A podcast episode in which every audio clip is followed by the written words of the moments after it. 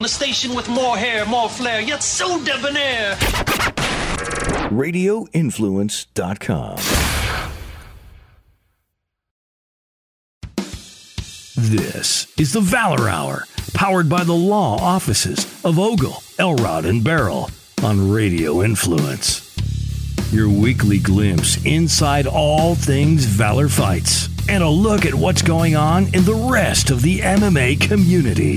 Now, here's your host, the president of Valor Fights, Tim Loy. Valor Hour, episode 86. We are on and popping. I'm Tim Loy, your host, joined by my co host, Justin Watson. Coming off a bit of a slow week, uh, but getting ready to pick it up. You know, we've got uh, the Big Valor show coming up next weekend. We've got a uh, a return uh, to the UFC after three weeks off, uh, albeit with a, a, lackluster card, I'll say. We will still uh, get into some picks a little bit later with that, as well as uh, some great interviews, as always. We've got four of them lined up, and it is both uh, both sets of. Uh, of, of uh, competitors, if you will. Uh, it's the main event for next weekend. we got Billy Swanson and John Hall both joining us tonight as well as Jason King and his fourth opponent of this show, yet probably the most uh, intriguing of them all, in uh, Mr. Sick Nick Nasty himself, Nick Jewell. They'll both join us as well. Justin, how was your week? Uh, it was been uh, a little bit uh, lacking in MMA this past week, but sometimes you need a little a little respite.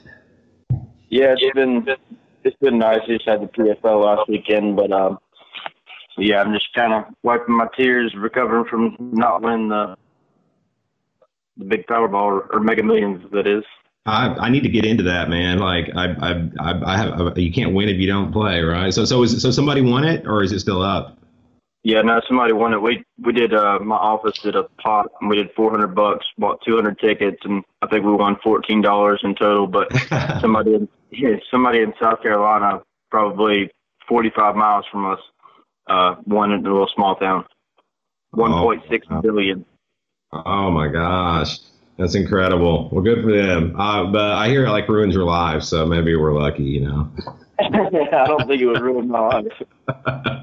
so, uh, you know, in all honesty, I didn't really uh, check out the PFL card in uh, in full. I ended up getting sucked into the World Series instead, and uh, you know that was uh, I, I, I, well, I guess it was the playoffs at the time. It wasn't the World Series yet, but it was uh, it was the last game of the National League uh, playoffs. So I, I, watched that instead. I did kind of keep up with the results, but I'm actually going to let you kind of handle this recap, man. We uh, we saw the uh, the the the welterweights and the middleweights uh, do their their playoff and uh, to to get to the finals. There, we saw uh, Jake Shields go down again to Ray Cooper. Uh, you know, uh, I, I, think Rick Story lost his fight as well. Uh, give me your overall take on this card. You, I know that you know we conversated a little bit. You said it was the first one you've really been able to sit down and and take in, and, and you and you liked it. So tell me tell me your your take on PFL 10. Yeah, this was definitely the first playoff one that I've that I've gotten to see. It's interesting, you know. In the first fight, it's two rounds, um, and then if it's you know if it's one to one basically in those two rounds, then the winner of the first round moves on. Um, so that's kind of weird. I don't know. I think uh, you know some people might have gotten screwed out of uh, screwed out of a fight there. Um, I'm trying to remember who it was, but somebody had you know like a, a more dominant uh, second round but they were both scored at 10-9, so he didn't get to move on. The guy who won the first round moved on. Um, PFL's I like PFL's layout, but they I like the way they they post uh, fight or uh, punch count, um, you know, kick count, punch count, takedown attempts. They keep that rolling on the screen all the time, so it kind of keeps you more aware of, um, you know, exactly what's going on.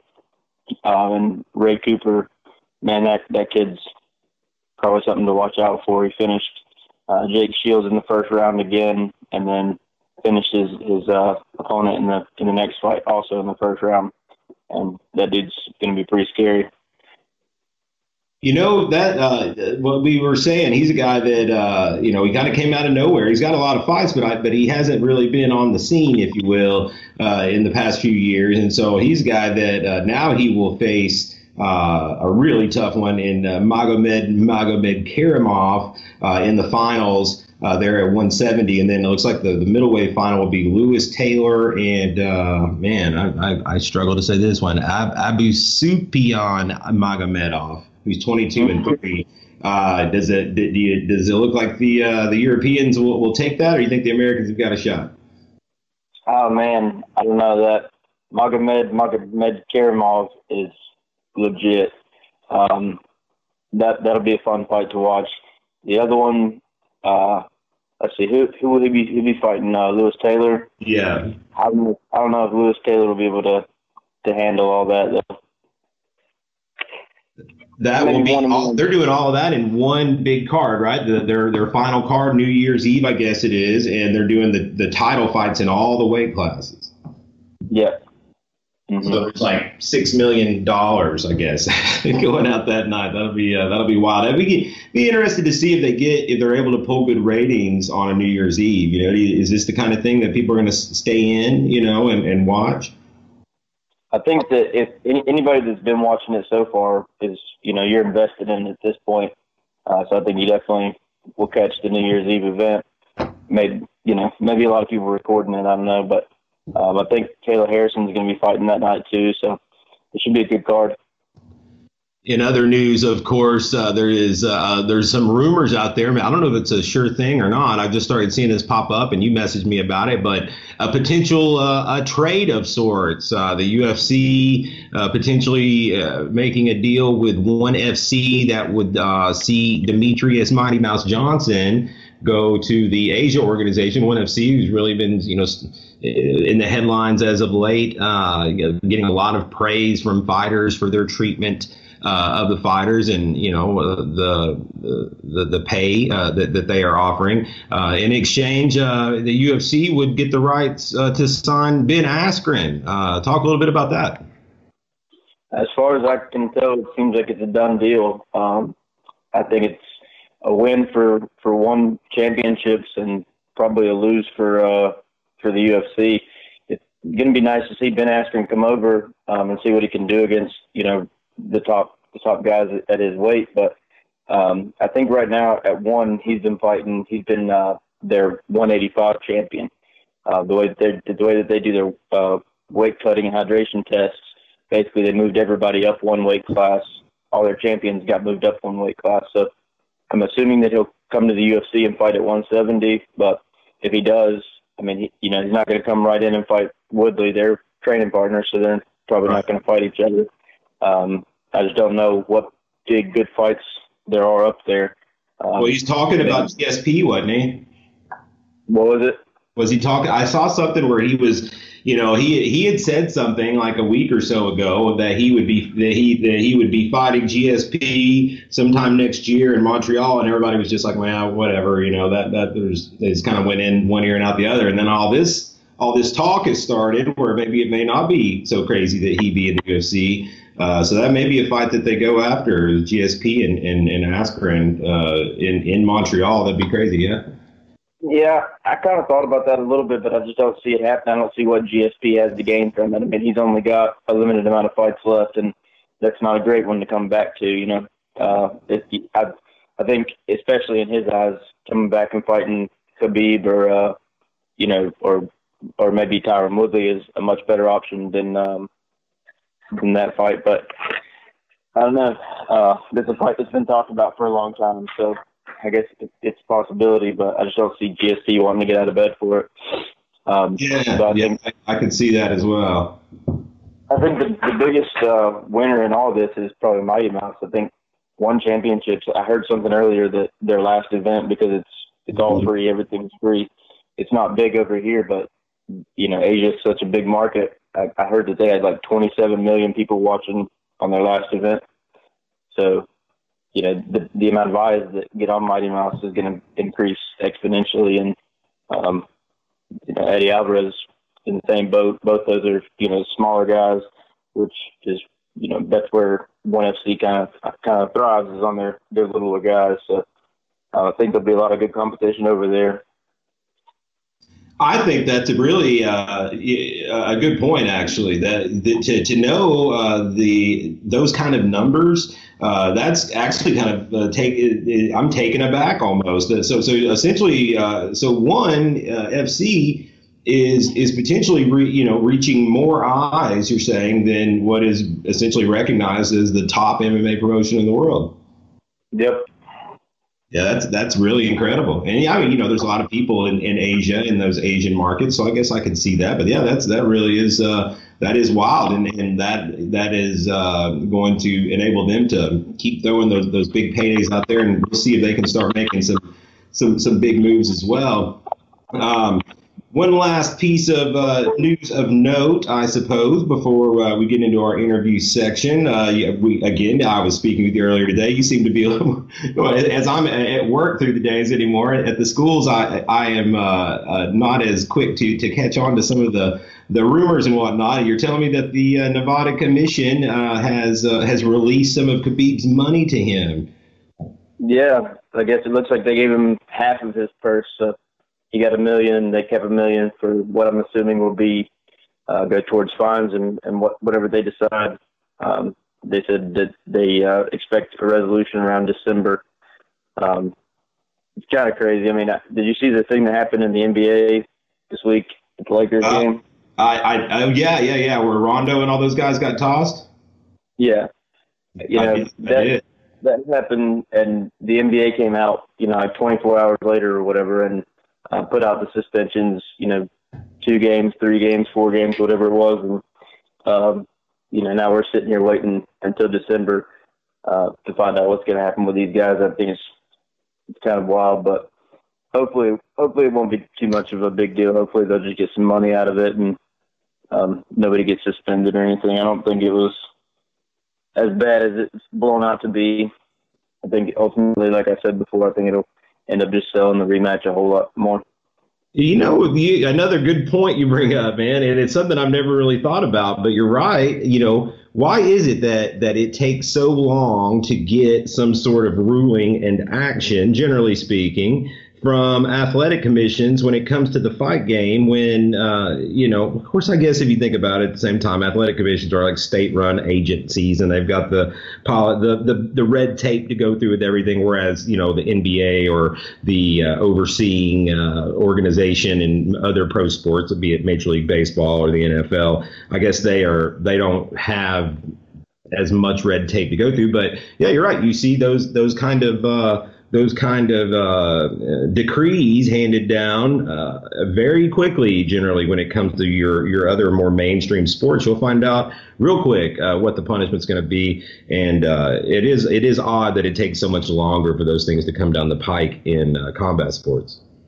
Yeah, what it boils down to is, is what you said: the the athletic commissions. You know, the NBA. Um, those are all you know. They have a, a chairman and what whatever. So they make all the decisions themselves. If it wasn't for the athletic commission, if the UFC was responsible for dealing out some kind of a punishment, um, which I get, you know, a lot of people say that they are responsible for doing that as well. But sure, um, you know, they want they're basically we're waiting on the athletic commission to say what they're going to do, and then we'll wait to see what the UFC has to say after that. You know, if the UFC thinks that, that the athletic commission took it far enough, then um, they'll just let that stand. Probably, if not, then maybe they'll step into. But uh, yeah, just having to deal with the athletic commissions um, because you have to get licensed to each state. That's what that's what ultimately takes it so long. Um, you know, you don't have to get licensed to go play basketball in each state. You just play basketball. Yeah, it makes sense really when you think of it that way. It'll be interesting to see if the UFC uh, steps up and does anything on their own accord uh, in addition to anything that the uh, the commission hands out. That kind of uh, wraps up our uh, in the news, if you will, uh, and it will seg us into our first interview. And let's go ahead and head to the phones for that. All right, on the line we have got Mr. Sick Nick Nasty himself, Nick Jewell joining us tonight, getting ready to make his professional debut in just over a week. The Valor Fighting Challenge going down November the 2nd at the Cotton Eye Joe in Knoxville, Tennessee. He'll be taking on the Asian Persuasion, Jason King, in a fight that I'm really looking forward to. I think it'll be a lot of fun. How you doing tonight, Nick? I'm doing good, man. Doing good.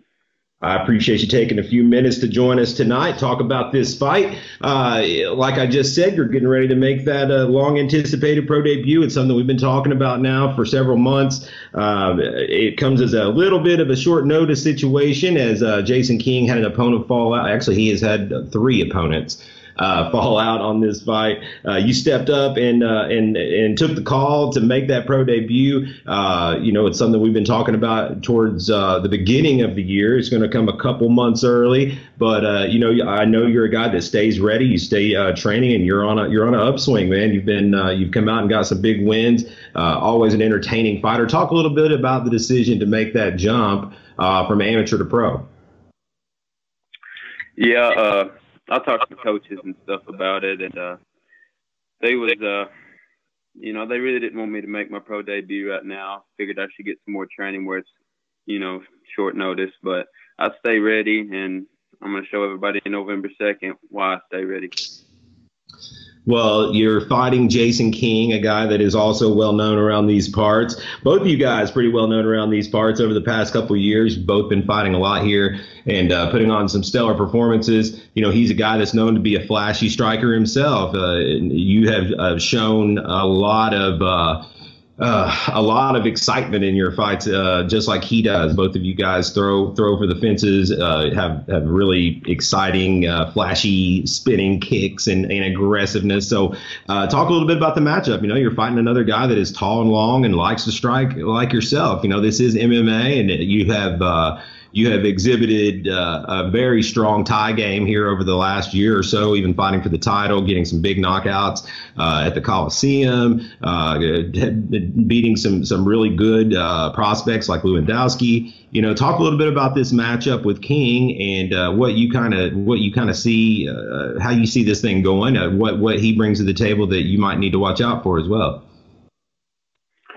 Um, he's he's a very good decorated striker. You know, he's a purple jiu-jitsu. I know a little bit about his background. He's uh, got that Taekwondo third degree black belt.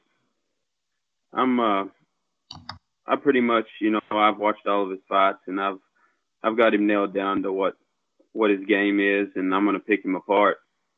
Um, he's I don't think he respects my power, honestly. You know, I've heard uh, a lot of talk over the last couple weeks that he don't respect my power, and I'm to make him respect it. I tell you, man, that is one thing that, that people definitely should respect because uh, you have you've gone out there and you you've put on some uh, some huge head kick knockouts. You know, you if I can recall, you've knocked out at least two guys uh, on my cards uh, alone with, with big head kick knockouts, guys that, uh, you know, coming into the fight, you may have been, uh, people were picking you to lose even. So, uh, you know, it's certainly not a good idea to sleep on your power. I definitely say that. Uh, talk a little, talk a little bit about, you know, the, the, the whole process this has been. I know I've been, we, you and I have been in touch a lot over the past several days as far as working on getting you licensed. It is a whole different ball game from amateurs, huh? Yes, it is, man. Uh, it's probably one of the hardest things that I've did to become pro. Just uh, all the exams and the blood work and physicals and everything's been a hassle. And you know, getting it in short notice, it's just you got to be on the ball. Absolutely. And now, you know, this is uh, situation where you're, you're coming in on short notice. Uh, we uh, we work to deal out to where you know we can reward you with uh, you know multiple fights. You know, now down the road to make sure you, you're able to stay busy and, and making money and getting getting fights here. Uh, we were already talking about uh, a, a Thai fight at the beginning of the year whenever we returned to the Coliseum for a big show there. is this a situation where you're going to just kind of go back and forth from MMA and to Thai? Are you do you you see yourself settling into Thai eventually more so, or uh, is it a situation where you know you're just going to want to stay busy? You're going to fight uh, whichever style happens to uh, to make the most sense for you at the time. Um, you know, I'm I'm more of a Thai fighter. I just I like the striking aspect, and you know, you don't have to worry about takedowns and stuff like that. But you know, if MMA calls and you know if the money's right, you know, I'll do it. It's a situation where I'm going to continue to try to fight pro Thai, but if uh, I can't get any fights, it's going to be pro MMA. It's like I was talking to your uh, your teammate uh, Zach Zach uh, Fox just a couple weeks ago, you know, and we were discussing how you know it's it's just it's a lot harder, you know, for for pro Thai to take off, uh, you know, in this area, and uh, and why we thought that was, and I think it's I think we're just a more or less a victim of our of our location, you know, we were in California or the New York, Chicago, those areas where you know Glory and Lion fights and those those top kickboxing Thai promotions are. Then I think you would see a an uptick, if you will, in uh, in in action and and uh, and for the desire to see uh, professional Thai fights because they're always exciting. You know, all the pro Thai fights that we've hosted have always you know, had the crowd, you know, cheering on their feet. It's it's a blast, and even the amateur Thai fights are, are always a lot of fun. And uh, you know, it's uh, I think more than anything, just being in the South where we are, that is what kind of handicaps guys from being able to really. Uh, pursue that, uh, you know, going all the way, if you will, with with Thai. What, are your opinions? Yeah, uh, Thai. I think it's uh, the bigger states. They uh, they do a lot more ties. And uh, like us, Tennessee, you know, Kentucky, Indiana, those places around here, it's more or less people want to see MMA because the amateur ties, the headgear and chin guards, people don't like that. They uh they see it as uh not as much, you know, gruesome we know uh, that's one thing that we have been able to see a little bit of a change here in Tennessee over the past year or so. Uh, guys that have the uh, the required experience are now able to ditch that headgear and uh, and fight without it, and that that I think is a lot more appealing to the fans, uh, obviously, and I think it just gets you ready more uh, for the you know for that pro jump because I think that it would probably be a, a much bigger shock to to not to not lose that headgear until until it really counts. Right. So uh, so before before I let you get some shout outs here, man, uh, I'm gonna uh, I'm gonna ask for an official prediction here. You know what what is your call on this fight next week? I, I I don't know that I've ever seen you shoot for a takedown. I can't say for sure that I haven't, but I can't recall you ever shooting for a takedown. Uh, I'm not not for sure that Jason won't, but for the most part, you know, the book on him is he likes to strike too. Uh, what what's your call, man? Are we gonna are we gonna have a slugfest? Um, you know, I just hundred percent can tell you that I don't see Jason King striking with me. I know he's got good striking. He's fast. He's long, but my power, he just won't be able to endure what I bring to the table because the power that I got, he's never felt before. I'm excited to see it, man. I'm going to give you the floor to, to give some shout outs where they are due. Any love you want to give to uh, training partners, friends, family, uh, all the people that have gotten you up to this point. Yeah, I want to give a shout out to uh, my team back home, LKA. I don't train with them a lot anymore, but I love all you guys down there. Tyler Christman, uh, Tyler Ship uh, for helping me stay ready and getting ready, his team and uh, Core in Louisville. I just want to thank all you guys. Uh, it's been a good road here, and it's going to keep on going. Once again, this has been Mr. Sick Nick Nasty himself. Nick Jewell, he's gearing up for that big pro debut. It's coming up just about a week next Friday night, November the 2nd, at Fight Night at the Joe. It's Valor Fighting Challenge. He's going to be again taking on the Asian Persuasion. Jason King, make sure you check that out and also follow Nick wherever you can on social media. Thanks so much for the time, Nick. We'll talk. We'll see you next week. See you, man. All right, on the line up next, we have got the Asian persuasion himself, Jason King. He's getting ready to face his uh, fourth opponent now uh, at the Valor Fighting Challenge Fight Night at the Joe event. It's going down in just a little over a week. Uh, it's going down next Friday, and that is November the 2nd. And it's going out the Cotton Eye Joe in Knoxville, Tennessee. First time we've had uh, fights at the Joe in several years. Excited for that. Jason, how's it going, my man? I'm doing fantastic. Uh, just happy to have an opponent. How are you doing? I'm happy to have you an opponent, man, because uh, it seems like the past uh, the past year or so, it's been hard to keep them sticking in there. Uh, I appreciate you taking a little bit of time to chat us up. Uh, I think this one's going to stick. We've got all the medicals in there now as of today, uh, and everyone is cleared and ready to go. Of course, you'll be facing Mr. Sick Nick Nasty himself, Nick Jewell, in his pro debut uh, next week. And, and, as I just mentioned, this is opponent number four. Uh, before we get into the fight a little bit, uh, has it has it been frustrating to you? Obviously, I know it has to be somewhat uh, to keep getting the opponent changes, or you, do you kind of have tunnel vision and it's just whoever it is is whoever it is? Um, a little bit of both. I mean, it, it is frustrating to some degree, you know, just having the constant opponent changes, uh, just having the uncertainty uncertainty of whether you're fighting or not, it can definitely put a strain on a fight camp, on on fights in general, as you know, as far as all this goes. But you know, one thing that I have learned, whether it was from past fights, you know, in uh, July, I believe I was supposed to fight. I had two opponents back out. Then I was supposed to fight out in Kansas City, and I had to back out from a back injury. And then, like you said, this is the fourth uh, opponent for this one. Um, yeah, I, I, I try to I'm I'm blessed in the sense that you know I learned a long time ago that fight camps aren't what makes you get in shape for a fight. You stay in shape for a fight, and then hopefully you luck out and you get an opponent that you can prepare for for X amount of weeks. But you can't rely on you know luck. I say luck out, but luck doesn't really exist. You know, either something happens or something doesn't. And you know, if you if you stay ready and you just stay active and you stay ready to go, you just learn to roll with the punches. And like I said, I'm just happy that you know somebody agreed to the fight, and like you said, they've done the medicals, and it looks like it's a go. So I'm just happy to be here. I'm happy to put on a show for everybody, and uh, like I said, I'm just blessed to be able to do what I love.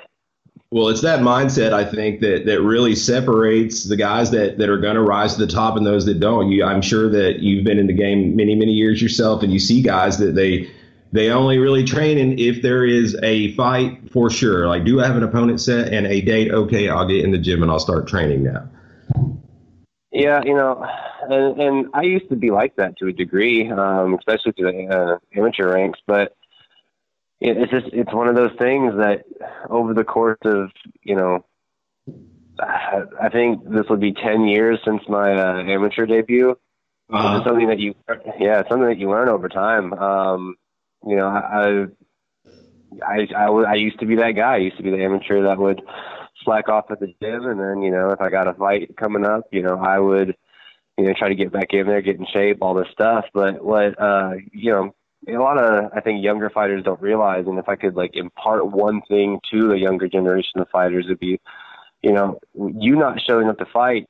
Yeah, it hurts you, but if you have if you're part of a team, it hurts your team. Um, you know, oh, yeah. you're not there pre- preparing for a fight. They're not, you're not there helping them prepare for a fight, and if you're not helping them prepare for a fight, maybe they're learning something that you're not learning. So, you know, like I'm coming into this, if you want to call it a fight camp, you know, yeah, I didn't get to prepare specifically for Nick Jewell for the past eight weeks, but I got to help, you know, I got to help Vince prepare for you know the biggest UFC card um, that, that has a, the biggest UFC pay per view that's ever existed. I've gotten to help you know all of my other teammates um, you know, whether it was 125 males to 115 females to the big you know, heavyweights. You know, I was there every single day to help them prepare. And as a result of that, not only, you know, do they get better, but I get better every single day because, you know, you're never, you're, ne- you are never not going to learn something as long as you're open enough to learn it. So I learned that a long time ago,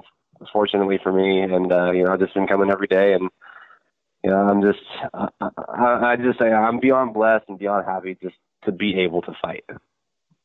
Well, let's talk a little bit about the fight itself. Uh, Nick Jewell has stepped up and taken this, and this will be his pro debut. He's on a bit of a roll, though, and through the amateur ranks, he's a guy that's had some big knockouts uh, in front of our uh, our crowds and the and crowds that you fought in front of yourself uh, at the uh, the Coliseum show uh, back in January with a big head kick knockout over Wes Monarch, and then another knockout, another head kick knockout, if I can recall, over Tim Fair in the summer. So, you know, these guys are are not you know, professional level guys just yet. But that said, uh, you know, he, he's going out there and, and he's and he's knocking them out, you know, and, and he's doing it in an impressive fashion. Talk a little bit about the matchup. He's another longer, taller guy uh, like yourself. He's another guy that likes to strike. Uh, obviously, he is, uh, you know, he, he's going to want to keep his standing. Uh, talk a little bit about the matchup and uh, what we can expect.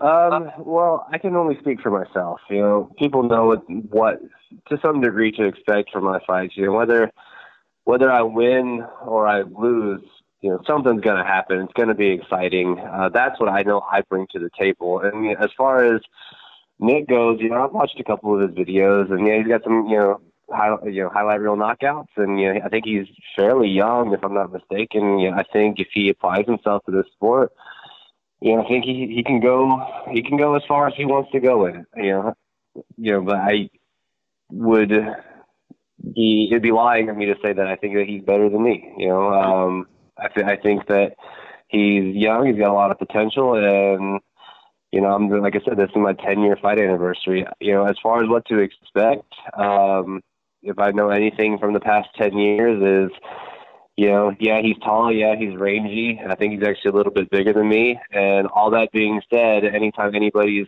gone in there and said that they're going to stand and bang with me, they go for a takedown within the first minute. So, um, you know, maybe we stand and bang, maybe we go to the ground. I don't really know, and I don't really care. Um, you know, the fight goes where the fight goes, and I'm going to be ready to go, ready to rock and roll no matter what. Um, so, if you're coming out to the fights and you've never seen me fight before, expect fireworks. Don't blink. You know, I, something exciting is going to happen. It's interesting that you said that because we just spoke to Nick right before we spoke to you, and he essentially said, in not so many the same words, the same thing. Uh, he said that he knew that you couldn't handle his power, and that he had no doubt that once you started to strike, that you would be the one to initiate a takedown rather than stand with him. So it's very interesting to hear both essentially the same thing coming from both guys because I think that uh, means no matter what, we're probably going to get some excitement. Yeah, for sure. Yeah, um, you know best of luck to him. And if that's what he thinks, then uh, hope we can take it to the bank. No doubt, my man. No doubt. So, uh, you know, obviously we're getting in towards the end of the year here, uh, gearing up for 2019. Uh, I know you probably haven't gotten to be as active as you probably would have liked to in 2018. Uh, what's the plan for next year, man? Is, is the plan for you to, to, to really try to, to rack up some uh, some fights, uh, quite a few? are you just kind of taking it as they come, or is there a little bit of a concentrated effort to make sure that you get a, a lot of action in 2019? Yeah, I, I would love to say that I'd fight nine times next year. You know, if I if I could fight every month, every other month, you know, God willing, and my body being able to you know hold up that level of training for that long, you know, if I could fight nine times in a year, I definitely will. You know, if I'm blessed enough to fight three times in a year, I'm still happy. Um, you know, I hope to fight as often as possible, and you know, the more often the better. But you know, sometimes the needs of the gym outweigh my needs. So, you know, I needed to step back and I needed to help run, uh, you know, and help other people get ready for fights. That's, you know, I'm, I'm more than happy to accept that role. Um, but yeah, you know, I, I expect to stay as, at least as active as I have been. Always, I hope for more, but you know, a lot of that you can't control. You know, whether it's through fight cards or injuries or whatever you know, it is you know, like I said, I'm, I'm on opponent number four for just this fight by itself. So uh, you, you you can't control anything in this fight game. You know, it's like you know, everybody knows that anybody can win, anybody can lose. You can get clipped, uh, you know, on any given night, but um, you know, you, you just can't you can't control even getting to the fight half the time. You know, just, that that's half the battle. So you know, we'll see, but hopefully I, I get to stay as busy as, as busy as possible. So you have a lot of teammates on this card coming up, so I'm sure that's been uh, exciting to be able to, to you know go through fight prep and and see uh, the progress of all of those teammates. You are, I believe, the biggest one though. So uh, you know you've got a couple females, including your your girlfriend uh, Emily on the card as well uh, as Dre Miley, Chris Wolf, Shamir, and uh, an amateur, if I'm I believe an amateur as well. so you know what's it been like going through fight camp with everyone? Is obviously I'm sure it goes without saying that it, it it's motivating when you've got you know six of you guys fighting together. And also, uh, and, and you kind of follow that up with uh, is uh, what's it been like going uh, through fight camp with a significant other? Uh, I, am not mistaken. Nah, again, I could be wrong. I, it's happened, but I think this is the first fight you guys uh, have had on the same card together. is that more stressful, or is it actually a kind of a, a cool thing, kind of going through the process together? Uh, it's definitely a cool thing. I, I, I, could probably answer both of those questions the same way. Um, sure. You know, yeah, I'm, I'm super thrilled to have my teammates out there with me. Um, you know, getting to train with them every day. Fortunately, most of the people at KMA have adopted the same mentality I have. You know, whether we have a fight or not, we're always there. So, you know, it, you, you built, you become a family. You know, you uh, I, I joke about it. I, you know, I say that you know I, I get to punch all my best friends in the face on a regular basis, but that's that's true. Um, you know, you go out there and you sweat, you bleed, and you cry, and you laugh together, you know, every single day, and that you know that bond, you know, is is something that most people will never be able to understand. And you know, I'm I'm excited to have gone through a training camp with them. But more than that, I'm just excited that you know I get to watch them do what they love. I get to watch them do what they have you know been training to do. And you know all of that applies to Emily as well. You know it's been it, if it was if it was a stressful thing if it was an exciting thing it was all the things I just said but multiplied times a thousand you know? It's it's it's not a stressful thing. It's you know you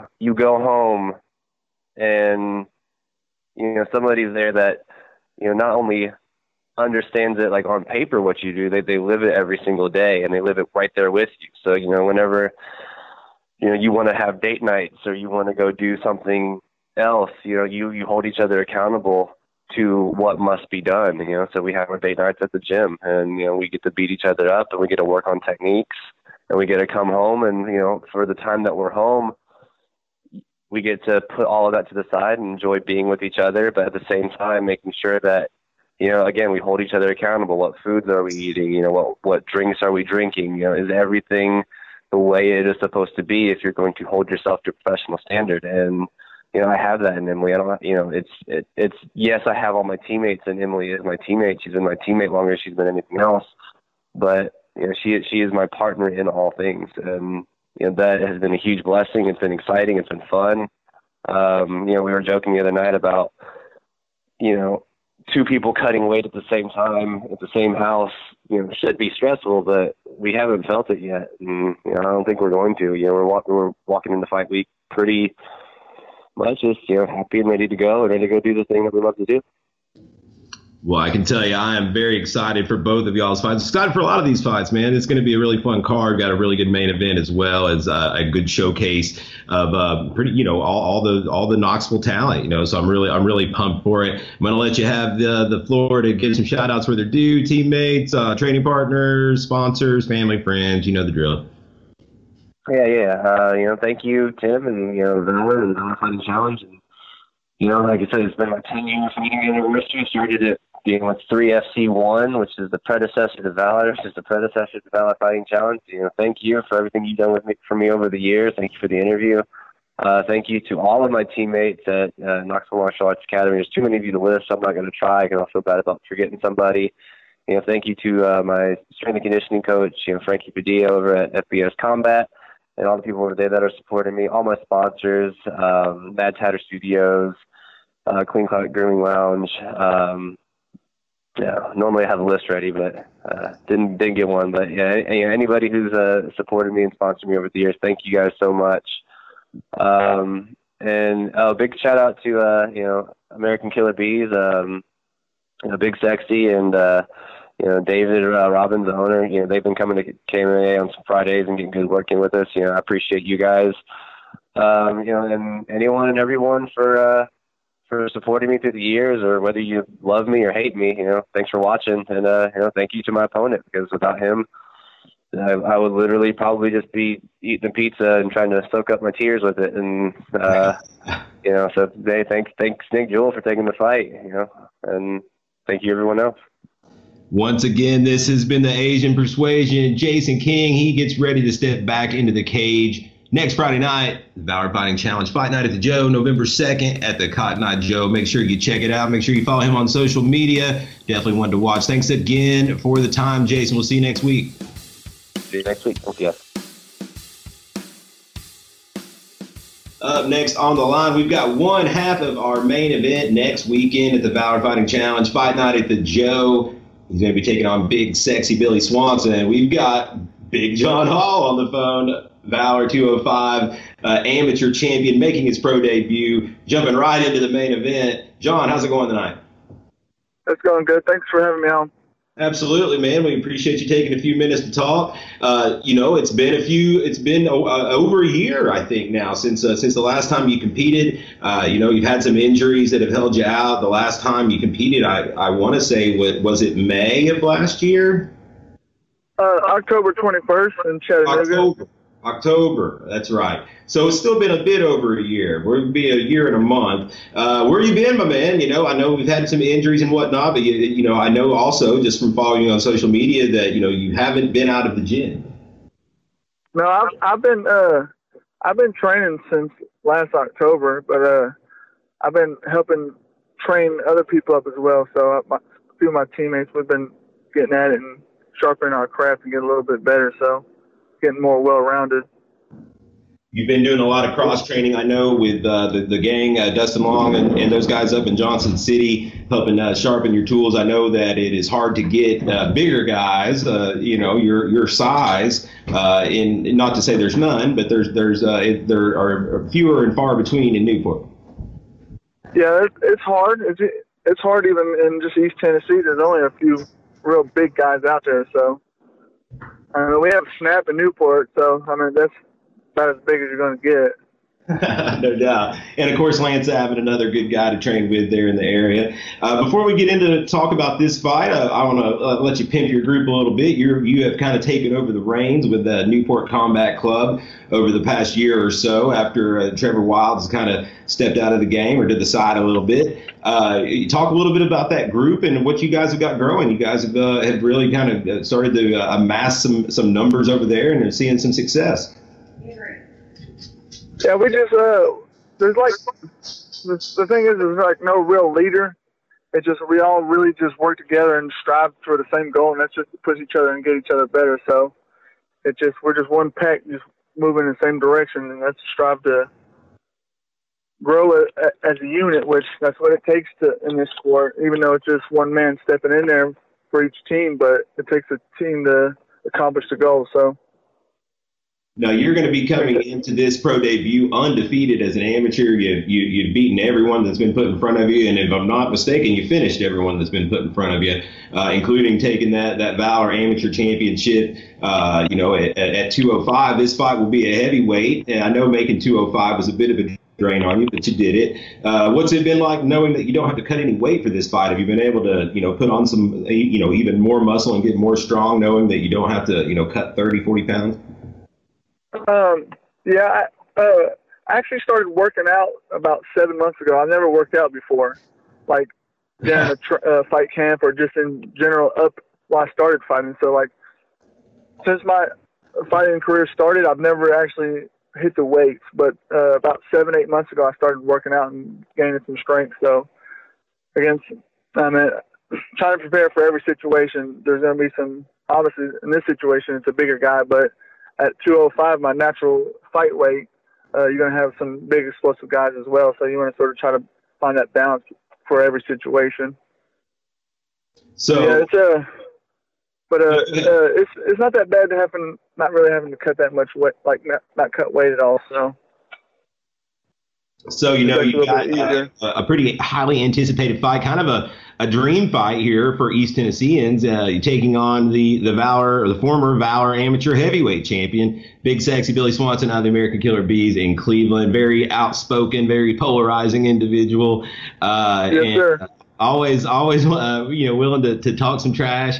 Uh, talk a little bit about the matchup. It's it's kind of obvious i think to people that follow the scene here we've got a we've got a striker versus a wrestler. Uh, you know uh, billy very highly pedigreed wrestler uh, has uh, has been able to implement that wrestling game in most of his successes. Um, yourself, but more of a not saying you don't have any grappling, but but more known more as a striker. You're a knockout artist, and uh, and you and you knock dudes out. you know, so it's it's kind of your your classic uh, striker versus grappler. Talk a bit about the match. Um, which whenever I was presented the opportunity to fight Billy, I went and studied some film and stuff, which you got to look for the pros and cons and the way you think you can be beat, and the way that you can beat him. So we went and weighed it out, and it felt like there was more ways to for us for for us to have an opportunity to win because uh, of his strengths, and which if you go back and watch my film, there's really no film of me on the ground. So, and if it was, is is in James Garmany fight, and that was two years ago. And if you think that's where my ground game's at, uh, then that's naive on yourself to think that. So the thing is, like, uh, I mean, that's that's pretty much what I've been working on. Is just my ground wrestling. I mean, that's where a lot of that layoff was at. Is just I took time to like get well rounded. So the thing is, uh, I mean, I, I think, I mean, he is. I'm, I'm not uh, going to be naive that he's not the better wrestler, but if he thinks that I can't wrestle or like that, he's going to be in for a surprise on that. So, but it's uh, it's, I know I know his strengths and his weaknesses, so I know where to respect his skills at and where his weaknesses are. So, but I like Billy. I mean, I've known him since I fought my first opponent, Josh Williams, because he was a killer bee as well. So I, I, forgot about that fight. That was an awesome fight. Uh, that, and that was the fight where you went down there. You know, uh, you went down there and ended into into Cleveland, if I can recall, and, and knocked off the hometown guy. I, is that is that right? Yes, sir. That's what I thought. That's what I thought. So a little bit of history with you and those guys, and uh, you know, of course, uh, you know we, we've beaten it to death already. The wrestler versus striker aspect. You've been working on your wrestling there. Uh, one thing uh, that is is also a bit of a question I think heading into this one is you know all of your fights have been finishes. I, I can't recall you going uh, to the judges. Uh, you know, is that a, is that a concern knowing that we're about to ramp up to five minute rounds from three minute rounds, and, and Billy is a guy that has gone those rounds. Um. Well, I don't know if he's ever like had somebody that, that's going to move on him. That's going to ca- cause him to like actually have to move. Like, the, if you watch his last fight against Dakota McPherson, he was gassing in the first round, and Dakota pressured him, but he didn't move and pressure him. So it's a little bit different of a feel. And Dakota was like five nine and wasn't long on him, so therefore that gap distance he had to take the change to get to Dakota McPherson's, uh, to get through them strikes, he was already there because Dakota McPherson was short. So being six five and long and range and able to move, and him stepping in and not being there is going to cause a lot of his conditioning problems as well. So, um, I, mean, I went I went three rounds with James Garmy, but it finished like with two minutes left. So I, True. I, I know I know I can go. I I know I can go the distance. I've been training. Like I said, last year I've been just pushing it, gas pedaling it. Like I've not been fight camp ready, but I've been ready since my, my last fight.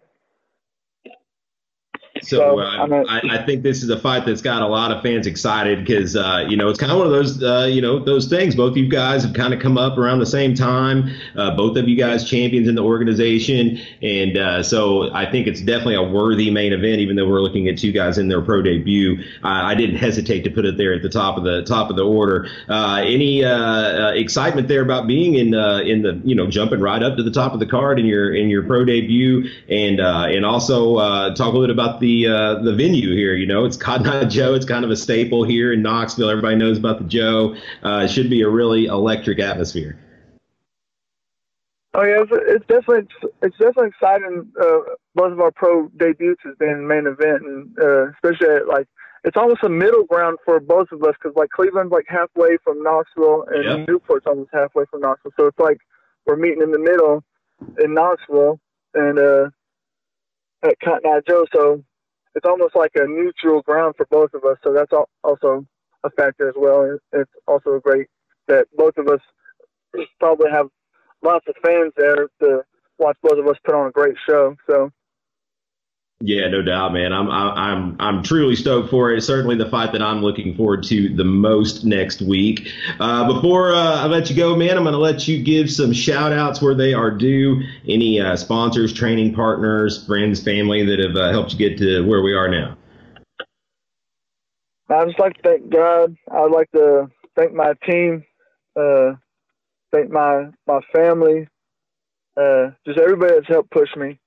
I mean, there's a list that can go on for days, so I just try to keep it in a, a sec, section it out. So, but, but like I said, just God, family, my team, everybody pushing me, help help strive to get to this position that I'm at. So, without them, it wouldn't happen. So, I'd like to thank uh, I thank Valor Fights for putting on a, a great promotion so we can go showcase our skills next week and thank Cotton Eye Joe's for allowing us to actually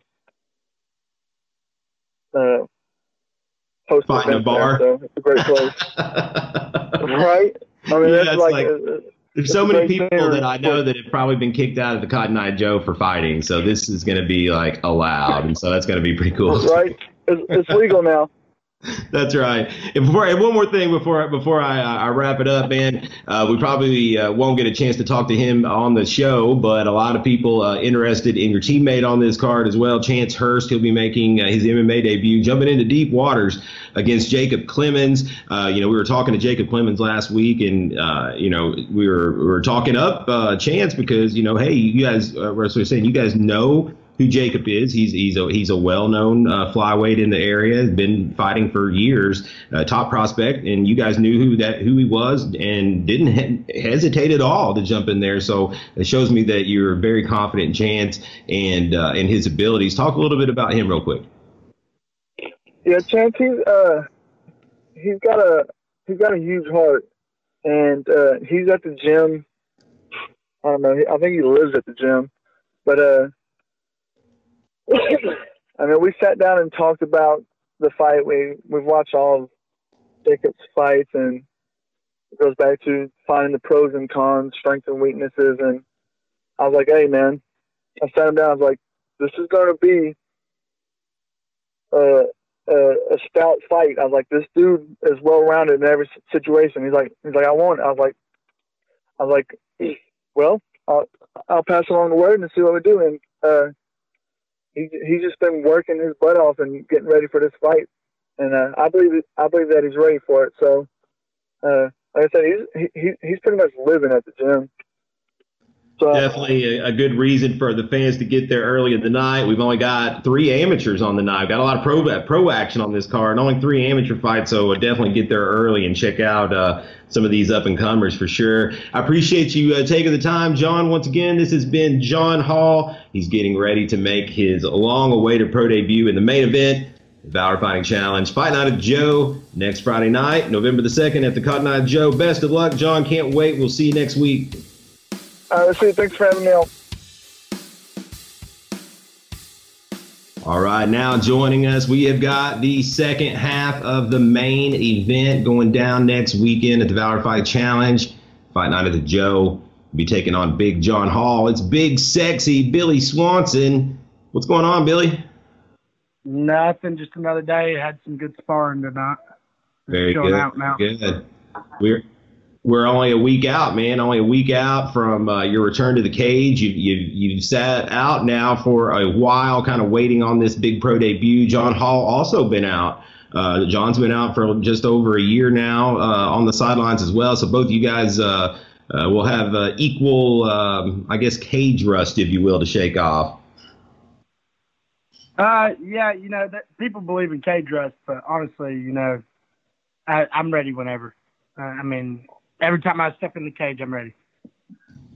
No doubt about it, my man. So, uh, you know, it, it's your pro debut. You're stepping right into the main event. Uh, we're really excited for it. This is uh, like we were talking to John just earlier, and uh, you know, he was uh, he was talking about how this is a bit of a, a middle ground. You know, uh, Newport and Cleveland about equal distances from Knoxville. So uh, you guys are kind of meeting in the middle to, to throw down. You got two former uh, uh, promotional champions. You the heavyweight champion, him the light heavyweight champion. You know, he's he's fought and beat some of your your former teammates. So you guys have have uh, have never crossed paths, but you've always been kind of in the corner of each other's eyes, right?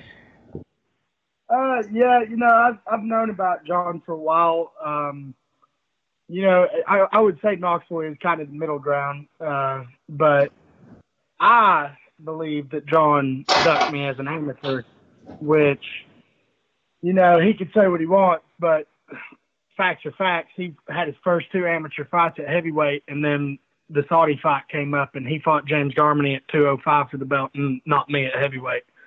So some could say he's already ran once, but good thing is November 2nd, the running's done.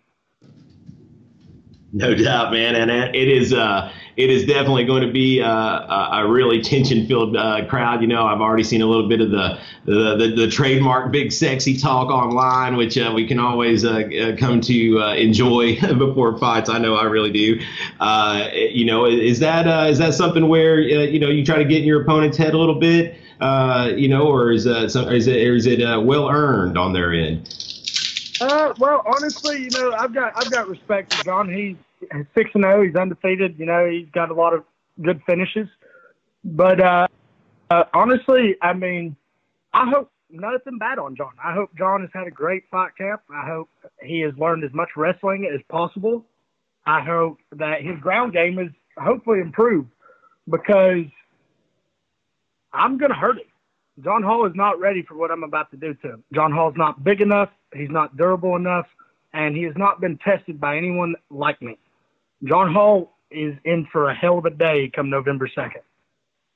You know, we're talking to John uh, about the uh, the matchup, if you will. There's no doubt that uh, you know, this is your wrestler versus striker uh, kind of classic traditional matchup here. Uh, he he conceded that uh, that you know you know you are the stronger wrestler in this contest, but he also said he's been working on his wrestling a lot.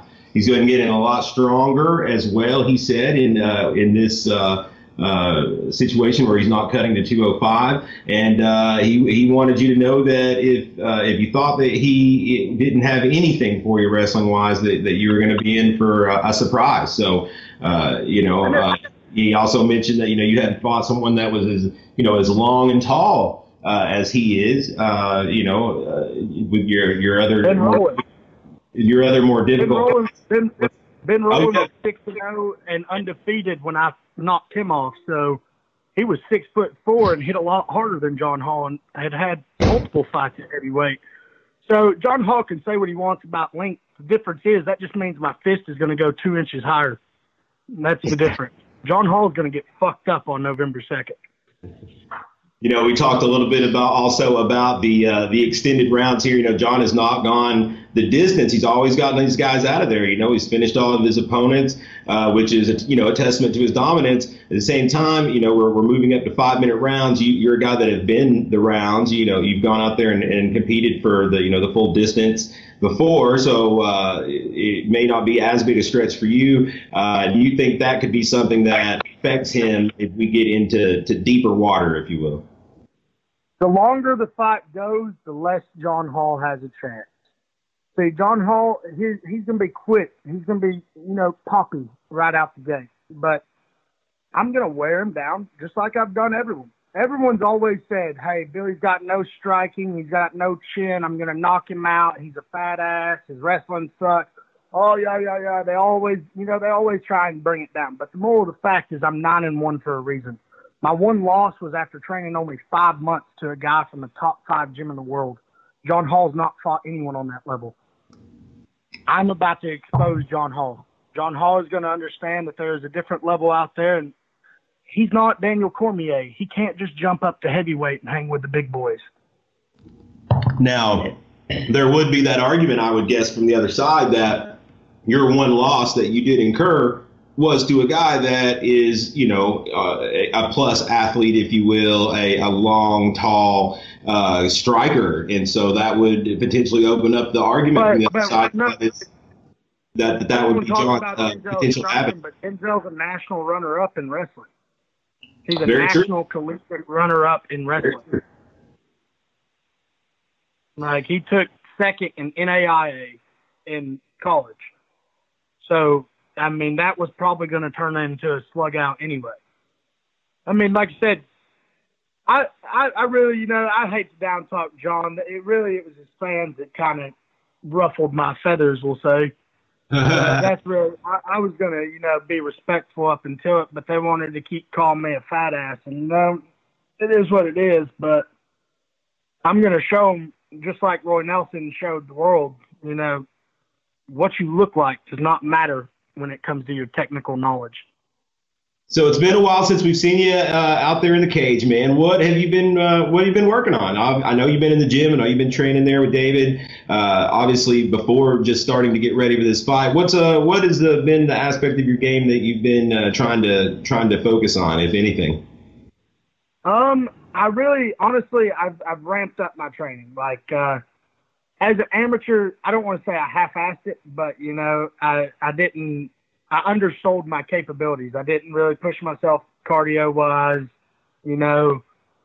And good good thing about David being able to either be deaf or you know c- turn the cold shoulder to my bitching, but you know it it took a while, but like uh, honestly, like past three months, I my cardio I've been pushing it through the roof. We've been doing hard workouts. I've been doing two days for three months. Like people are not ready for what they're about to witness. It, it's funny. Everybody, like I said, you know, they want to talk about how I have no striking, how how I just can wrestle, but I want John Hall to look back since he's analyzed all my fights, and I know he's going to listen to this. So I want him to look back on all my fights and think about when I could have elbowed or kneed someone in the head, and thank that's going to be on November second.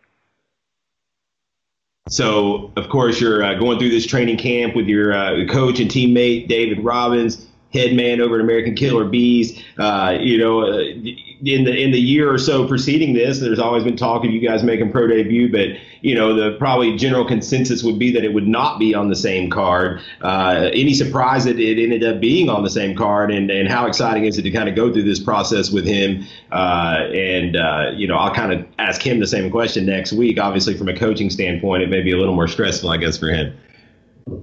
Uh, you know, I mean, I, I, I can't really speak for David, but uh, I'm ready to kick the damn door in. I mean, it it's got me pumped up because you know David's supposed to be the first professional fight. I'm be the one to close out the pros, and so David's gonna kick the door in and start the damn tempo, and then I'm gonna finish the night with a hell of an overhand. so of course it's going to be at the Cotton Eye Joe. Uh, you know, anybody that has you know been to the Cotton Eye Joe knows it's a you know it's it's a staple in Knoxville for uh, for country western uh, clubs. A club of the year actually last year, and uh, lots of people get thrown out for fighting. You're going to get to fight in there legally uh, in the main event. Talk a little bit about that and the atmosphere we can expect at this uh, at this venue. It should be pretty rowdy, I think. I think it's going to be awesome. Like, uh, you know, it reminds me of back to Talladega, you know, uh, getting to fight in front of all those uh, drunk rednecks out there. I love it. Those are my people. So, uh, honestly, I've got a big crowd coming. David's got a crowd coming to watch him. We both kind of got our, you know, separate van- fans. Like, he normally uh, kind of pulls the people from the gym and Cleveland area, and then I normally pull, like, uh, different people I know from Chattanooga and Soddy and stuff like that. Um, so I, I mean, we're gonna have a good mix of crowd in there, and then we've been getting a lot of work in with uh, KMAA. So like, uh, you know, they, they they'll have their good crowd in there. I I think it's gonna be awesome. I think uh, honestly, I, I think it's gonna have as much electricity as uh, the Saudi event did. I, I, I, think I agree with you, man. I'm really pumped for it. It's been a few months since we've had an event, and I think that uh, people are going to be ready for it. And we've got just such an, uh, an electric mix of fighters on this card, if you will, that have big fan bases. So I think the place is going to be buzzing for sure.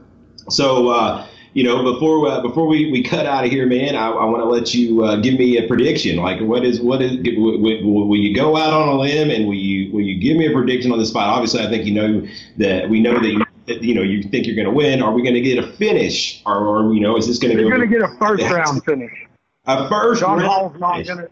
John Hall's not going to survive five minutes with me. You can look back. I've got a longer win streak than he has a fight record. That's all I got to say. You heard it here first. The guaranteed first. Most of them. Sorry. Uh, Go ahead. No, go ahead. Uh, they most of them didn't survive longer than six minutes, and that was with three minute rounds and a minute break in there. So, how do you think John Hall is going to survive for five? I don't think he survives that water. I'm uh, I, so you've heard it here. Billy has gone on the record. He is calling a first round finish in this big main event next week. Billy, before we uh, jump off here, I'm going to give you the floor, give some shout outs where they're due, any sponsors, training partners, family, friends, uh, all that kind of stuff. You, you've done it before. Uh, I would like to thank all all my uh, fans and uh, friends, family, um, everybody I train with at AKB uh, that's helped me put the work in uh, Israel Gomez and American Killer headquarters down in Florida. Um, we went and got working with them this camp. Um, the people up at KMAA, uh, Eric Turner, Joey Zonar, Events, all those people, we got good work in with them this camp. Um, just like you said, all my friends, family, I, I like to, you know, I, I love the support. It helps me uh, keep going. Um, and then, like I said, I always like to kind of do it at the end of the shout outs. Uh, you know, I'd like to say thanks to all the haters because all them out there calling me a fat ass, saying I got no hands, no chin. It's all right. I'm about to prove you. This has been Big Sexy Billy Swanson. He's getting ready to main event next Friday night. Valor Fighting Challenge. Fight night at the Joe will be taking on John Hall. Two former amateur champions for Valor collide in their pro debuts. I'm so stoked for it. Thanks so much for the time, Billy. We'll see you next week. Hey, thanks, guys. That does it for another great lineup of interviews. Thanks to everyone for taking uh, a few minutes out of their evening to talk to us before they get ready uh, for their big fights next weekend in Knoxville. Before we uh, sign off, it is time to get to our picks for this weekend's UFC Fight Night 138. It is in Moncton uh, Canada, my, which, uh, from the best I uh, can tell, is in the southeastern portion of Canada, and I think it's the first time they've ever been there. It's uh, it's a bit of an underwhelming card, and we're not going to just uh, you know dive crazy deep into this one like we like we normally do, uh, because the last time we did that on a card like this, we lost our asses, and hopefully you all didn't, but we did, and so I'm not going to put myself out there again like that on this. But there are some plays that I think could be of value uh, and on this one, and uh, it goes down Saturday evening, and uh, it all starts on the uh, Fight Pass prelims, which is going to start. It looks like at 6:30.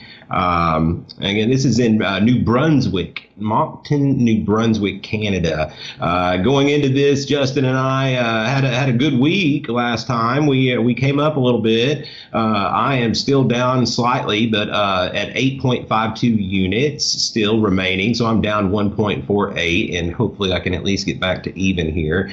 Justin has is is on the come up a little bit. Still has 6.1 units remaining, which is better than the four point whatever he used to have. So, uh, Justin, uh, before we get going, uh, how how pumped are you for this card overall? I know that it isn't the best card, but it is also the first UFC card in three weeks, and I think there won't be another break till like Christmas. Oh man, I'm so pumped! This, this is probably the fight of the year. Um, no, I'm just kidding. uh, probably we'll just record it. I don't know if I'll even uh, stay up for the whole thing, but um, a lot of times you get you get cards like this where there's a lot of unknown people and um, you get some fun fights out of it. So it's probably fun to watch. We'll get going here with this thing. Uh, we start with the fight press fight pass prelims. There are three of them. Um, yeah, there are three of them. It starts off with uh, Stevie Ray. Uh, this is a lightweight fight. Stevie Ray from Scotland, 21 and 8 taking on Jessin Ayari. Uh, German is 16 and 4, moving down from welterweight. Uh, the uh, the odds on that fight, uh, they opened up uh, with uh, with Stevie Ray, a pretty heavy favorite, and you know he opened up actually at minus 215, but the actions come in on Ayari, and he the the action has bid Ayari to now all the way. Let's see, looks like Ayari is now plus 130, and uh, Stevie Ray's only minus 150. So uh, a little bit of uh, value on Stevie Ray, I think. There, I'm not sure. Uh, I'm not. I, am not sure that I'll bite on it, but I think that. that much action coming in the other way, I was leaning towards Stevie Ray anyway, even when he was minus 215. Also on the the un- undercard there, heavyweights, two heavyweight prospects, Arjan Bhullar, uh, seven and one, a former uh, Canadian Olympic wrestler there out of AKA uh, with Daniel Cormier and company, taking on Marcelo Golm, six and one Brazilian, uh, and then uh, also at lightweight we have Don Madge, seven three and one from South Africa uh, fought all his fights with the uh, the South African show there. Shit, it's the EFC. I can't remember exactly what that stands for. Uh, and uh, he's fighting Te Edwards, who we saw in the Contender Series. Uh, pretty good prospect, six and one. Um, Bhullar, uh, also the favorite, I should add. He Bhullar opened up. It looks like as the favorite and uh, he has remained the favorite. He opened at minus 175. He's been bet to minus 210. And um, and then in the craziest line flip, uh, Don Madge actually opened as the favorite, and I thought that was odd. He opened at minus 305, and that line has completely swung around to where uh, Te Edwards is now the favorite at minus 485, and Madge comes back at plus 385. Um, of these first three fights, um, I really w- was thinking about playing uh, Stevie Ray, uh, but uh, I don't think I've got enough uh, confidence to, to, to do it. I do like Bhullar. I think that I think that his wrestling will probably be enough to to, to grind the decision against Golm. And uh, man, I I I really like Te Edwards. Um, but at minus 485, I don't think I can pull the trigger on it because he really hasn't fought anybody. So uh, of all these three, I I probably would would would go towards Bhullar as a play, and we'll get into it a little bit later because I'm going to parlay him with someone. But no straight plays for me in this first set of three. Justin, your thoughts? Uh, yeah, I'm with you. I'm, I'm not doing any straight plays. I'm going to uh, parlay uh, Bhullar and Stevie Ray uh, here a little later, but. Um, no straight plays on the on the uh, early prelims there.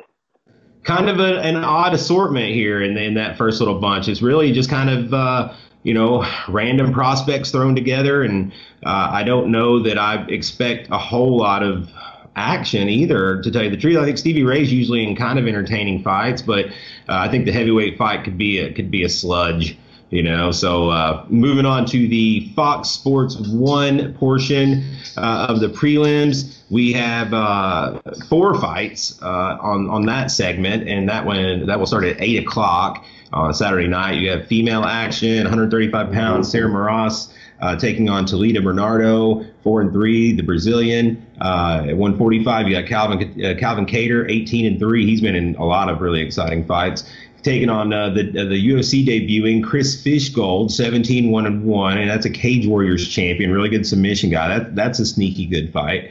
Uh, at 155, you have Nasrat uh, Haqparast. I probably butchered that. Nine and two, uh, a really hot uh, prospect. I, I believe they're really high on him. Taking on Thibault uh, Gouti, the Italian, 12 and four. And rounding out the prelims, it is Nordine Taleb, Canadian, 14 and 5. French Canadian, should I say, 14 and 5, taking on Sean Strickland, 19 and 3. Uh, just kind of a quick rundown on the odds. Uh, Sarah Moras, uh, minus 170 over Bernardo, plus 150. Calvin Kattar, minus 270 with Fishgold, plus 230. Uh, Haqparast, minus 900 uh, with Gouti coming back at plus 600.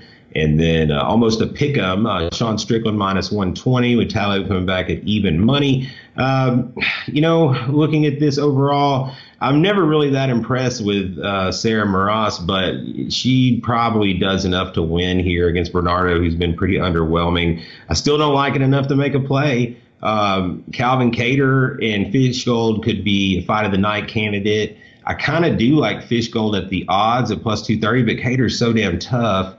Uh, I really don't know if I can pull the trigger, but I think Fishgold may hold a little bit of value there at plus 230. Uh, there's no way I could swing the minus 900 on Haqparast, but although I do think that he is uh, the guy that, that they want to see win, and I think that uh, that Gouti will probably engage him in a firefight. The total is uh, one and a half rounds, so I would contemplate an underplay there. But still, I mean, uh, it's not a, it's not, it's not something that I feel just great about. and then Taleb and Strickland, uh, I really don't have a lean on that either. I, I, would initially lean towards Taleb, but it's not just a real strong feeling on any of it. Justin, I think um, the uh, the best fight out of that's probably going to be Taleb and Strickland. Um, they're both at well think I got my odds from the wrong place, but they're both where I had them. They were both uh, minus 115. Mm-hmm. Um, Calvin Calvin Kattar. Uh, I think that you know, like you said, Fishgold's got a good opportunity in front of him. Um, kind of you know just an, un, an unknown and uh, coming in and fighting a guy who's already kind of made a name for himself. So Fishgold, you know, has the potential to to steal that. Um, however, I'm going to take uh, Kattar in a parlay with uh, Bhullar and Ray uh, for half a unit.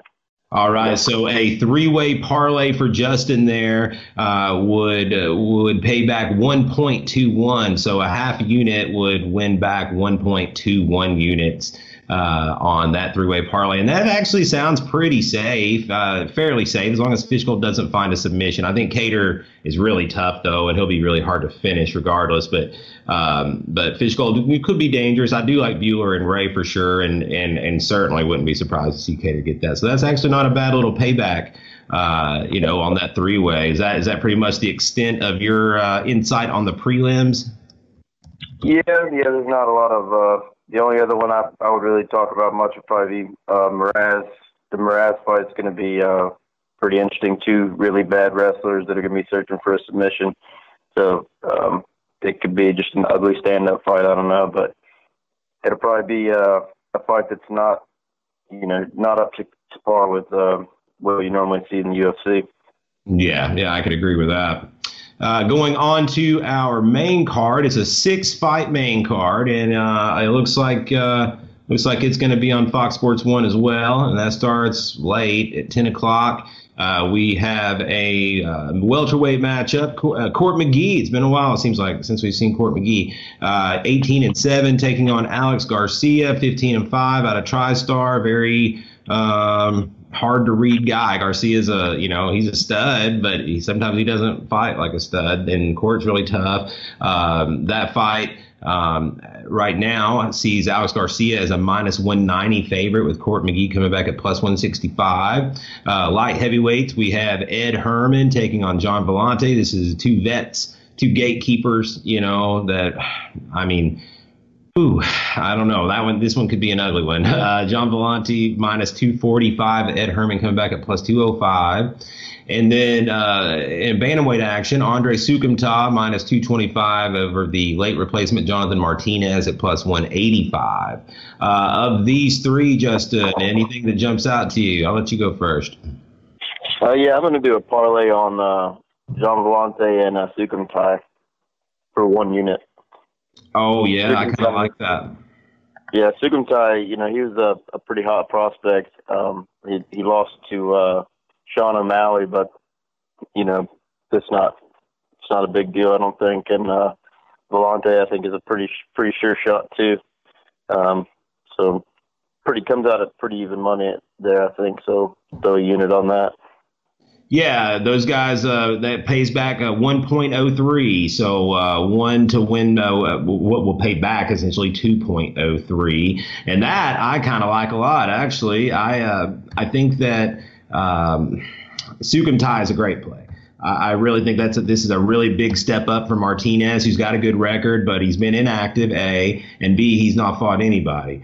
Uh, you know, I think that uh, this is just a massive step up for, for him, and I don't think he'll be ready to answer the call. Uh, I am also going to take uh, um, uh, Soukhamthath, and I'm going to parlay him with Arjan Bhullar, uh, who we spoke about uh, just earlier, and he is minus, minus 200. And so I'm going to put a full unit on that parlay, and uh, that's going to pay back 1.17, so a total of 2.17 uh, on that parlay, uh, and that is Bhullar and Soukhamthath. And I'm only got one more left in me. tell you the truth, after these, uh, after we get into these last three, uh, the feature bout. Another light heavyweight fight. Lots of light heavyweight fights on this one. Misha Cirkunov taking on uh, another one of these gatekeepers, Patrick Cummins, another kind of Gian Villante esque.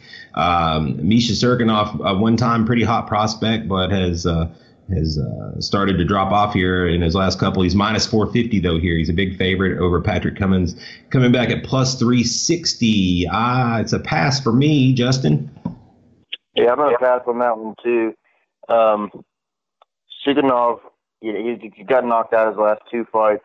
Uh, first round knockouts. So that kind of you know kind of leaves you suspicious there. Um, but you know at the same time, Cummins is not you know a big power puncher or anything like that. So um, you know you may see see Cummins just uh, out wrestling, but um, I don't know. I think I may end up taking a chance on it Friday and throwing something at Cummins, um, just just at those, at those odds, but um, nothing on here for sure. Brings us to our co-main event, another late replacement, kind of a, a ripple effect from the whole Conor Khabib debacle. It's Artem Lobov taking on Michael Johnson at featherweight. Artem Lobov uh, originally supposed to take on a teammate of Conor McGregor's who was pulled from that fight after their their brawl. Um, and Michael Johnson steps in late notice and comes in as a big favorite. Michael Johnson minus 600. Uh, Lobov coming back at plus 450. I definitely see why Johnson's the favorite. I, uh, but man, there, there's something about I've just got a feeling here for some reason that I think Lobov might catch him. I, you know, I, we've seen Johnson kind of cave under pressure before. He he does have a button that can be pressed with a knockout. But uh, you know, I think he is the more well-rounded, more skilled fighter. I just think at plus 450, it's worth a quarter unit. A quarter unit from me on Artem Lobov plus 450. Uh, Justin. Yeah, um, it's it's unfortunate for Lobov, um, you know, to go from uh, Zubaira to uh, to Michael Johnson, but I'm with you. I mean, I think that there's, you know, there's possibility that, that Lobov could come out and surprise him. I just uh, always look at Lobov as just being Conor's punching bag, and you know, the only reason that he's really in the UFC is just because of Conor. I think well, that's hard like to argue. Four. What, what was that? I said that's hard to argue. Yeah, he's like two and four, I think, in the UFC or something. So, um, I mean, but he always fights, you know, tough guys. So, um, I think he had a, few options for this fight, and he asked for Michael Johnson. So, you know, more power to him there. I'm not going to make a play on it, but uh, on here, but I may end up throwing something at him at Lobov uh, Saturday, just just because of the odds there.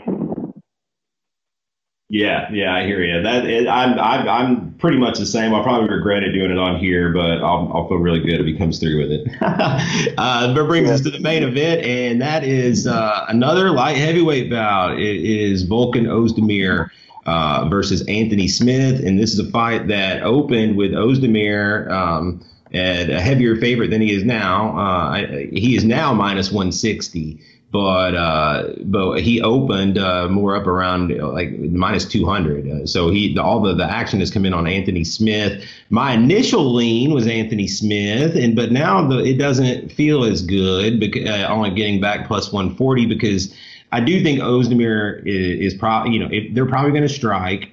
And I think Ozdemir has more like one hitter quitter type power if they get into these prolonged exchanges. But he could gas too. So like earlier in the week, I would have been on Smith. The line as it is now, I probably will stay off of it. Although uh, I'm very tempted to play uh, to play uh, something on the under one and a half rounds at minus 120. I'm not going to, but in, when it comes fight night, I may. Justin. Yeah, going under wouldn't be a bad idea. Both these guys, you know, they uh, part of the promotion for it is um, their fastest knockouts. I believe uh, Anthony Smith is 22 seconds and Ozdemir's is 15 seconds. So um, you can always get a, a fast knockout there. Smith, you know, since he went up to 205, is he's looked good. He's fought, you know, two veterans that are well past their prime. So yeah, you can't make uh, can't can't hold too much uh, to that, but Ozdemir, uh, I, I think he may uh, overlook Smith, and uh, I'm going to take a half unit on Smith on this one. Half a unit on Anthony Smith, get back 0.7. I can I, I can appreciate it uh, for sure. I can I can see Smith winning. I don't uh, I just don't have enough faith that he doesn't get clipped at some point because uh, he has shown that he's got the button too. So uh, that kind of wraps up our picks for uh, our straight bets here. Uh, to recap, I've got a parlay for one unit with uh, Andre Soukhamthath as well as uh, Arjan Bhullar. Uh, one pays back 2.17, uh, and then a little flyer quarter unit on Artem Lobov at plus 450. Uh, quarter unit will win me 1.37. Uh, and then we have, uh, of course, a three-way parlay from Justin. A half unit will win one. Uh, will win back 1.71 units on Calvin Kattar, Arjan Bhullar, and Stevie Ray. And then a, another parlay uh, with uh, Andre Soukhamthath. Uh, and I've had a complete brain fart because I wrote down the wrong person for his other part of that parlay. Villante, sorry. Start that over.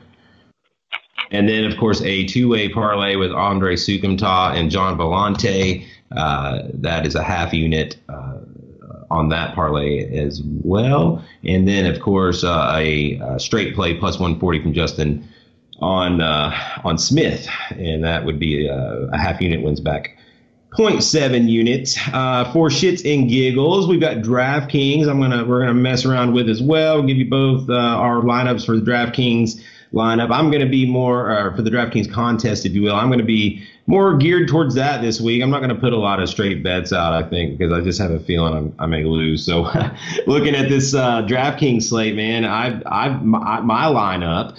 Um, I, I'm going with people that I feel confident may get finishes uh, if they win. And so I spent the money on uh, Nasrat Haqparast. I think he's definitely going to get a finish. I think Andre Soukhamthath is a play to get a finish. Uh, Arjan Bhullar, not necessarily a play to get a finish, but potentially to rack up a lot of takedowns, which are worth so many points there on DraftKings.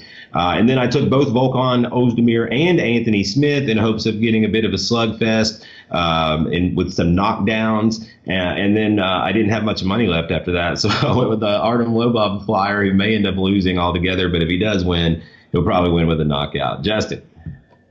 Uh, yeah, I kind of did the same. I took uh, Soukhamthath, uh, Stevie Ray, uh, and Strickland and Smith, kind of hoping for finishes. Um, and then I took uh, Moras, Moras and uh, Alex Garcia. Um, kind of for the takedowns, and hopefully they can score up some points there. So we'll see how all this shakes out next week. Also, next week it is going to be our full preview of uh, Valor Fighting Challenge Fight Night at the Joe. We'll do a full card rundown, uh, full uh, preview as well with uh, some more interviews. We'll talk to David Robbins next week. We'll talk to more as well as recap. Uh, this UFC fight night and our picks for better or for worse. Uh, the, for my co-host Justin Watson and Tim Loy, Signing out, Valor Hour, episode 86. See y'all next week. For more information on upcoming events, visit valorfights.com or find them at Valor Fights on both Facebook and Twitter. This has been the Valor Hour, powered by the law offices of Ogle, Elrod, and Baril on Radio Influence.